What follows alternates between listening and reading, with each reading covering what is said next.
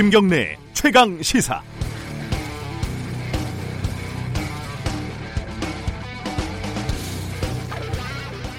그들은 정말 그 학생이 살아 있다는 사실을 그리고 살릴 수도 있었다는 사실을 몰랐을까요? 2014년 세월호 참사 당일 바다에서 구조돼서 겨우겨우 생명줄을 부여잡고 있었던 단원고 학생 그리고 그 학생을 살릴 수도 있었던 순간 그 학생을 싣고 20분 만에 병원으로 날아갈 수 있었던 헬기들은 어깨에 은빛 무궁화를 주렁주렁 달고 있었던 해경 청장들이 대신 타고 날아갔습니다. 시신을 운반하는 배를 타고 그것도 세 번을 옮겨 타고 하늘길로 20분 거리를 바닷길로 4시간이 걸려서 병원에 도착한 그 학생은 이미 더 이상 숨을 쉬지 않았습니다. 만약에 이 사실을 알았다면 용서할 수 없는 살인이 되는 것이고 만약에 보고가 제대로 되지 않았다면 해경이라는 조직은 존재의 의미가 없는 조직이 됩니다.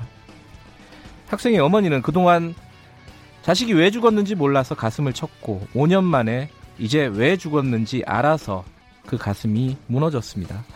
검찰은 그동안 이도, 이런 중요한 사실조차 밝혀내지 못했고 우리는 아직도 왜 그런 일이 벌어졌는지 정확히 알지 못합니다. 5년이 지났다고 합니다. 저는 무섭습니다. 다시 그런 일이 벌어지면 우리 정부는 제대로 구조할 수 있게 되었는지, 우리 검찰은 제대로 수사할 수 있게 되었는지, 우리 언론은 제대로 보도할 수 있게 되었는지 저는 솔직히 자신이 없습니다. 11월 1일 금요일 김경래 최강 시사 시작합니다.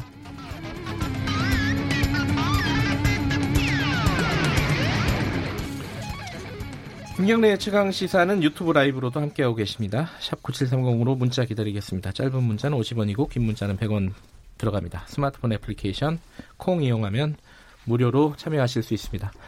11월의 첫날이네요, 벌써.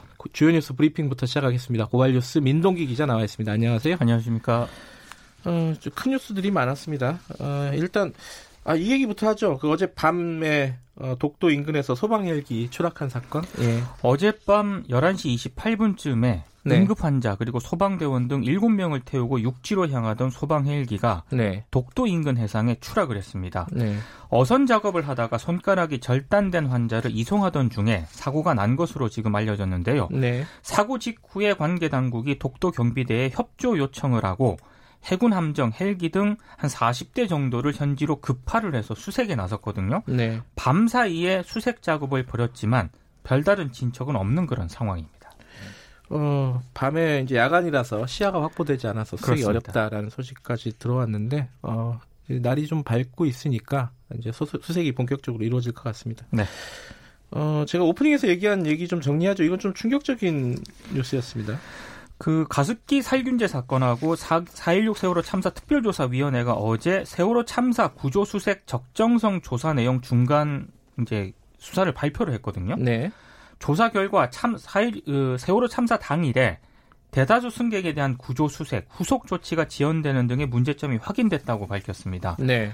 특히 참사 당일 세 번째로 발견된 희생자 학생에 대한 구조 수색과 발견, 병원 도착에 이르는, 이르는 과정 자체가 상당히 좀 문제가 많았는데요. 네. 해경이 맥박이 뛰는 해당 학생을 병원으로 이송하는데 5시간 가까이 지체했다고 지적을 했습니다. 네. 이 과정에서 해당 학생이 헬기로 이송되지 않고 세 차례 배를 갈아탔는데요. 네. 참사 당일 오후 5시 40분쯤에 해경 헬기가 이 학생이 최초로 이송된 해경 함정에 내렸거든요. 네.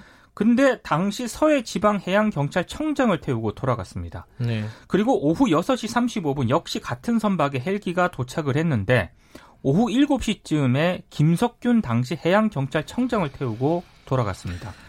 오후 6시 35분에 응급 헬기 한 대가 도착을 하는데 네. 착륙하지 않고 회항을 합니다. 네. 이때 당시 함 내에서는 마이크 선내 방송으로 익수자 피정으로 갑니다. 이런 방송이 나온 뒤였다고 하는데요.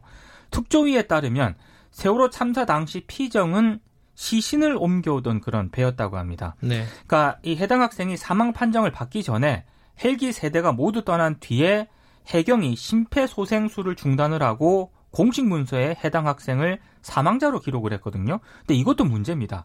현행 의료 응급 의료법에 따르면 환자의 법적 사망 판정은 의사만이 내릴 수 있는데 네. 이렇게 했다는 것 자체도 상당히 문제로 지적이 되고 있습니다. 그 어제 어, 특조위 세월호 특조위에서 발표한 내용은 사실 타임라인입니다. 그죠? 그렇습니다. 어, 어떤 시점에 어떤 일이 벌어졌다. 근데 왜 벌어졌는지는 아직 조사가 안 된 거예요. 그 부분은 그죠? 이제 조사를 예. 해야죠. 이거는 검찰 수사를 해야 되는 사안이 아닌가라고 생각을 하는 것 같습니다. 특조위도. 네. 그리고 어머니가 그 학생의 해당 학생의 어머니가 이미 예전부터 진정을 했었다고 하더라고요 검찰에 보도를 아하. 보니까 이 네. 어, 죽음이 이상하다 이게 네. 그 사망 시간이나 이런 부- 분들이 의문이 많다라고 여러 번 진정을 했었는데 제대로 조, 사를 안 한 거죠 수사를 아, 검찰 책임도 상당히 크죠. 예 어제 또 하나 큰 뉴스가 어, 조국 전 장관 동생이 구속이 됐습니다 원래 구속영장이 기각이 됐던 사람이잖아요 네. 예. 그 기각 영장 기각 사유로 거론됐던 이 조국 전 동생의 건강 문제는 이번에는 영향을 크게 미치지 못한 것 같습니다. 네. 조국 전 장관 일가의 구속은 부인 정경심 동양대 교수와 오촌 조카에 이어서 이번이 세 번째인데요. 네. 어, 받는 혐의는 크게 세 가지입니다. 웅동학원 공사대금 허위 소송, 그리고 웅동학원 교사 채용 비리, 채용 비리 관련 증거인멸 시도 이렇게 세 가지인데요. 네.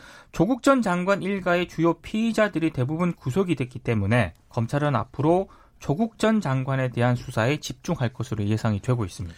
어, 관련된 얘기는 어, 브리핑 끝나고 저널리즘 M 끝나고 어, 전문가 연결해서 어, 좀 자세히 좀 짚어보겠습니다. 그리고 북한이 어제 좀 이, 이건 좀 이- 이상한 일인데요, 그죠? 어, 어, 문재인 대통령 모친상에 어, 조의를 보내고 조의문을 보내고 나서 발사체를 또 발사를 했어요. 이게 초대형 방사포 두 발을 발사했습니다. 네, 조선중앙통신 그 방송이 오늘 아침에요. 네, 이 초대형 방사포 실험이 성공적으로 진행이 됐다고 또 음흠. 보도를 했습니다. 네, 어, 이번 발사체는 북한이 지난 8월과 9월에 쏘아 올린 초대형 방사포하고 굉장히 같은 것으로 지금 분석이 되고 있는데요. 네, 말씀하신 것처럼 북한 김정은 위원장이 모친상을 당한 문재인 대통령에게 조의문을 보낸 바로 이튿날 이루어졌습니다. 네, 아, 미국의 이제 비핵화 협상에서 더 진전된 방안을 제시할 것을 좀 압박하는 그런 목적이 있는 것으로 풀이가 되고 있고요. 네, 또 우리 정부로 하여금 남북 관계 개선에 적극 나서지 않고 군사력을 증강하는 것에 대한 불만을 표출한 것으로도 해석이 되고 있습니다. 어찌됐든 당분간은 남북 관계 해빙이 좀 어렵지 않을까 이렇게 전망이 되고 있습니다. 답답합니다. 아, 어, 뉴스 브리핑 여기까지만 듣죠.